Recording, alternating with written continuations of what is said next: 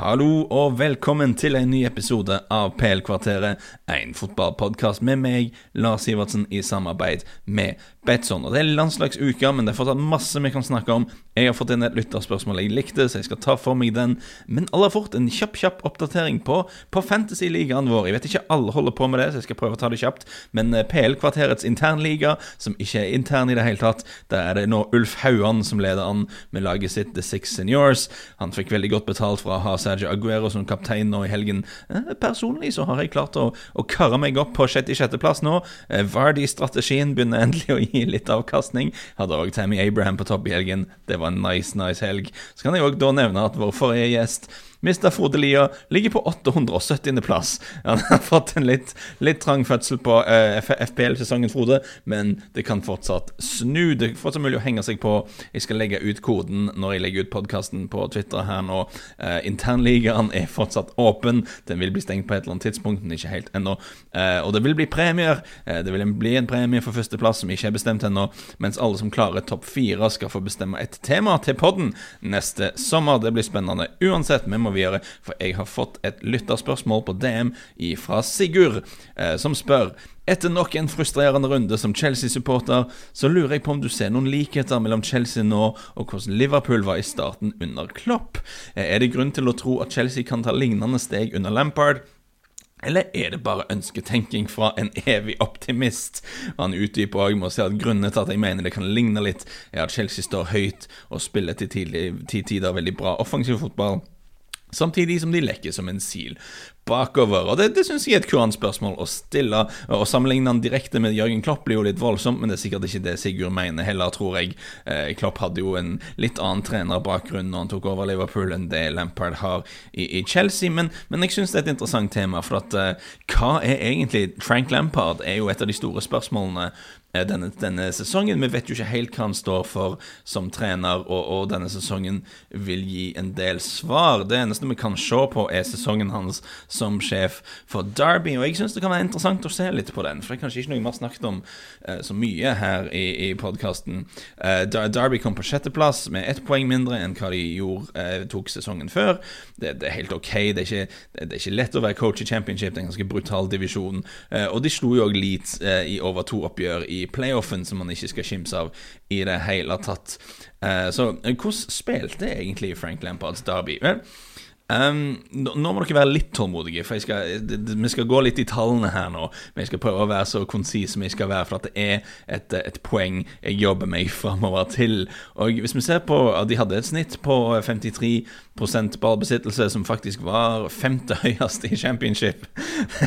Fordi det er ganske få lag som lyktes eh, spesielt eh, å spille ballbesittende i championship. Det, det, er en litt sånn rotete divisjon. Og altså, Derby var et lag de prøvde stort sett å spille seg ut bakfra. De slo ikke mange langpasninger. 15. 15. flest langpasninger i divisjonen, så langt ned på nedre halvdel der. Eh, men de traff òg faktisk bare på 77% av pasningene sine totalt sett. Og det er faktisk syvende best i championship, for det er ikke så mange ballsikre lag i den divisjonen. Men i Premier League og La Liga ville det vært 13. best i fjor, hvis jeg ikke har tatt helt feil der. Eh, så, så det sier litt om at det ikke er noe sånn tikki-taka-aktig opplegg der. Eh, og ifølge Who Scored eh, var det ingen lag som skåra like mange mål på kontring, altså Derby. Så, så glad i å spille direkte der, ser du. Nå, jeg må innrømme at jeg selv så bare et par kamper med Derby i fjor, men jeg syns jo de tallene bekrefter det inntrykket jeg satt igjen med Eh, som var at eh, Lampards Derby var et lag som ønska å spille seg ut, ønska å spille seg til sjanser, slo ikke så mye på måfå rundt forbi, men de spilte òg direkte dersom det var mulig. Det var igjen ikke noe sånn stort fokus på å holde på ballen, og de var mer opptatt av å ta risiko og på å prøve å skape sjanser kjapt enn nødvendigvis eh, ha så stor kontroll på ballen ved å ha mye ballinnehav. Og det er én interessant statistikk for Derby i fjor, og det var at eh, det var kun ett lag som lot motstanderen ha færre eh, pass, passes per defensive action. Nå må jeg eh, forklare litt. Eh, passes per defensive action er et tall da som måler, enkelt og greit, vet hvor mange pasninger en motstander får slå i snitt før de blir utsatt for en defensiv handling, altså en takling, eh, at en pasning blir brutt, eller at det blir laget et frispark. Så det er en litt grov og eh, ja, rough måte å forklare og se hvor mye et lag presser på, hvor mye aggressivt hvor, mye, hvor aggressivt de presser motstanderen. Uh, og det har en del Skal ikke stole blindt på det, men det er en interessant indikator, iallfall. Og der var det faktisk bare Marcello Bielsa sitt Leeds som hadde et lavere tall enn Derby. Det vil si at uh, Derby var det laget som i snitt tillot nest færrest pasninger hos motstanderen før de gikk inn i en slags duell. De lar altså ikke motstanderen trille ball, de peiser på. Ok, men Derby slapp òg inn 54 mål, syvende best i championship. Ikke så ille, men de var på tolvteplass i antall skudd de slapp imot seg hver kamp, og ifølge vår gamle venn Expected Goals så skulle de egentlig ha sluppet inn 64 mål og havna på 15.-plass i divisjonen etter innslupne mål. Altså, det var, altså, og det var òg i tillegg ingen lag i championship som slapp inn flere mål på kontringer enn Derby. Så absolutt alt det betyr. Det Poenget jeg skal fram til her, at uh, Frank Lampards Derby de var et lag som prøvde å bygge opp spillet bakfra. Uh, de prøvde å spille seg til sjanser, men de mista ballen såpass ofte at de ikke kontrollerte kamper i noen spesielt stor grad. Uh, de var et lag som pressa ofte. de pressa aggressivt, men de lot likevel motstanderne få litt for mange, litt for gode sjanser. Høres noe, dette kjent ut, eh, høres noe av dette kjent ut, kjære Chelsea-supportere? For et, det i veldig grove trekk er mye inntrykket jeg har av Frank Lampards Chelsea så langt. Og vi er selvfølgelig veldig tidlig ute i sesongen der vi skal være veldig forsiktige med å lese altfor mye inn i det som har skjedd etter fire kamper. Det er en veldig liten uh, sample size. Vi skal være forsiktige med å fastslå noe som helst, men det er definitivt uh, tendenser som vi kjenner igjen. Og det er en ting jeg har lyst til å si om Chelsea òg, er at dersom du sier eh, til en kamerat eller i en eller annen kontekst at Chelsea var dårlige defensivt i fjor, så tror jeg det er ganske få som vil protestere på det, egentlig. Eh, du hadde hele denne diskursen med at eh, Ngolo Kante er ute av posisjon, at eh, Jorginho er for veik til å spille defensivt som midtbaneanker, eh, du har David Luiz i forsvaret som jo raver litt rundt og gjør en del rare ting, eh, du hadde Kepa i mål som aldri var helt overbevisende. Så dette er ikke et lag som liksom det føles ikke bra ut rent defensivt, sant? Men Eh, Chelsea var faktisk ikke dårlige defensivt i fjor, hvis du ser på tallene. Eh, det var bare Liverpool og City som slapp inn færre mål. Eh, de slapp bare inn seks mål mer enn da de vant serien under Antonio Conte.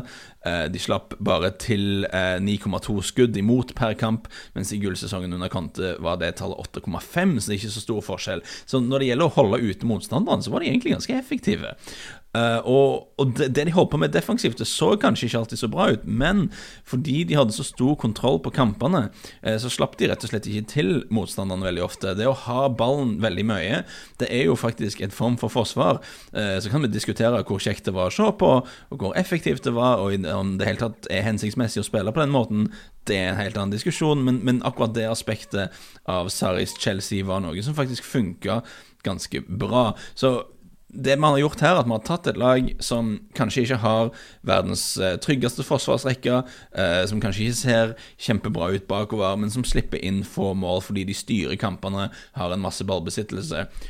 Og så tar du den gjengen, og du begynner å spille mer direkte, og du holder mindre på ballen.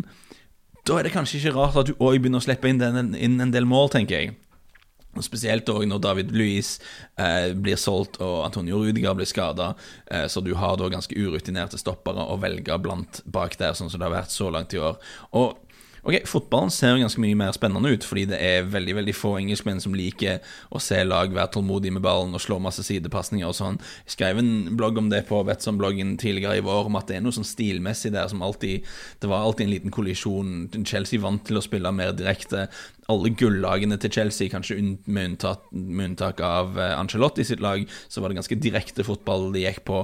Og det er ingenting galt med det, det er bare det Chelsea-fansen er vant til å se et lag som spiller ganske direkte, ganske fokus på overganger, solid defensivt, alt det der. Eh, og når de da kommer inn en sånn litt løyen italiener og sier at nå skal vi slå masse sidepasninger, så tenker de vet ikke om dette er så kjekt. Og når det da i tillegg ikke liksom er en supersuksess over natten, så har man kanskje litt kortere tålmodighet for det. Jeg tror kanskje det er noe der. Men nå, nå, spiller man en fotball jeg tror mange liker mer, mange identifiserer mer som noe de har lyst til å se på, men man har mye mindre kontroll på kampene, og man slipper å inn da plutselig ganske mye mål. Men jeg er egentlig ganske optimistisk for Chelseas vegne, selv om jeg har sagt en del ting nå som kanskje ikke høres sånn ut. Og Det er et par grunner til at jeg er optimistisk, eh, basert på det jeg har sett. Og Det, det aller første er jo at Ngolo Kante skal bli frisk igjen på et eller annet tidspunkt. Eh, og hvis du setter han inn på laget altså Han er jo en sånn slags defensiv juksekode, nesten, altså for å tenke litt dataspill.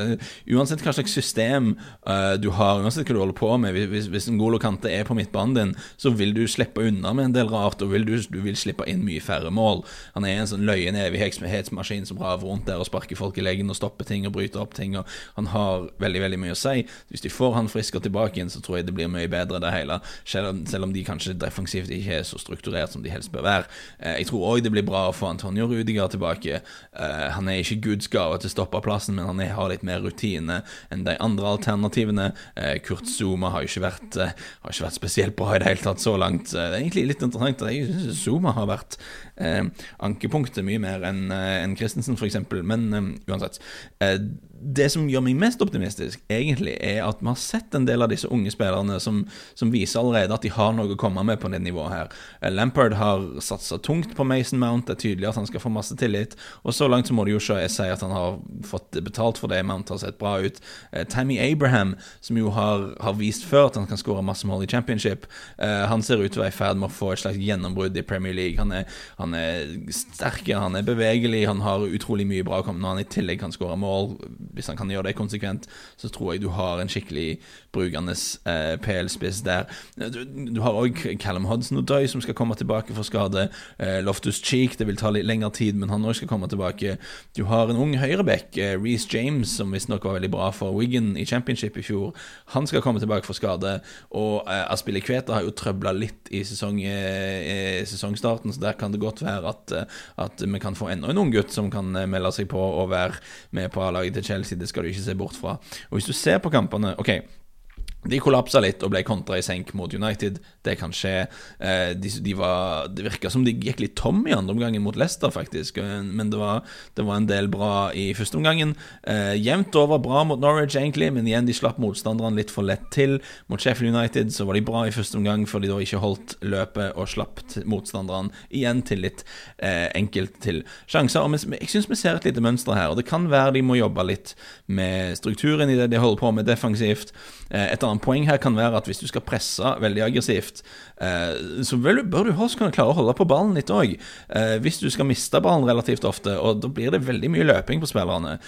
Så det å faktisk kunne holde på ballen er noe av nøkkelen til å, til å spille med et veldig veldig hissig press, etter mitt syn. Det er klart man skal være litt mer direkte enn man var under Sarri. Det, det, var ikke helt sånn som det skulle være det, men det må finnes en slags gyllen middelvei, og det er uansett noe det skal være mulig å klare å justere.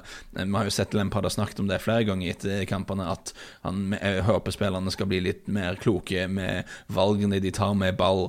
Og det, det er definitivt noe man skal jobbe med. Og det, jeg syns det er veldig spennende at du har såpass mange unge spillere som får tillit, og som, som, virker som om de har noe på dette nivået å gjøre. Og da har vi jo ikke snakket om Christian Pulisic engang, eller Pulisic. Han, han sier Pulisic, men det skal jo normalt sett være Pulisic. Det er veldig forvirrende der, men hvis han sier Pulisic, eller Pulisic, så må vi nesten bare si det. Uansett, han og han får akklimatisert seg, så har jeg tro på at han skal bli et veldig bra tilskudd til dette laget òg. Så Ok, så, så man, man, har fem poeng på fire kamper, og det er klart det er mindre enn man hadde håpet på, spesielt når man ser på, på terminlisten. To poeng på kamper mot, hjemme mot Leicester og Sheffield United er, er mindre enn man Chelsea normalt sett ville ha. Og i en normal Chelsea-sesong så er jo den klubben så fullstendig galehus at det har vært litt press på Lampard allerede. Men hele poenget er at dette er jo ikke en normal sesong. Dette er en Pga. overgangsnekt så har man liksom man har tid, man har mulighet denne sesongen til å gi disse unge spillerne tid til å utvikle seg. Du har mulighet til å gi Frank Lampard tid til å feile litt og lære litt på jobben. For det, er ingen som forventer at dette Chelsea-laget skal holde følge med Liverpool og City. Det er det bare ikke. Og de skal helst klare å henge med i kampen om fjerdeplass. Men jeg vil jo si at det er såpass mye usikkerhet hos rivalene der òg at det skal være mulig å gjøre det, selv om man går på noen smeller. Så jeg, ser mye positivt her. Og da, da kommer vi jo da til, til spillbiten i dagens pod, og eh, vi skal ikke tipse noen kamper, for jeg syns landslagsfotball er ofte litt sånn, eh, litt sånn tricky, så jeg styrer unna det i denne. Jeg har ikke sett noe jeg liker veldig godt, iallfall. Uh, men siden vi snakker om Chelsea, da. Uh, Betson tilbyr i skrivende stund 2,13 i odds på at Chelsea havner over Manchester United på tabellen. det syns jeg er et litt spennende spill. lagene har ganske mye til felles. Begge har spillergrupper der det er en del styrker, men det er en del ting som ikke er optimale. De, begge, de er begge ledere tidligere spillere som er litt urutinerte som manager på dette nivået her.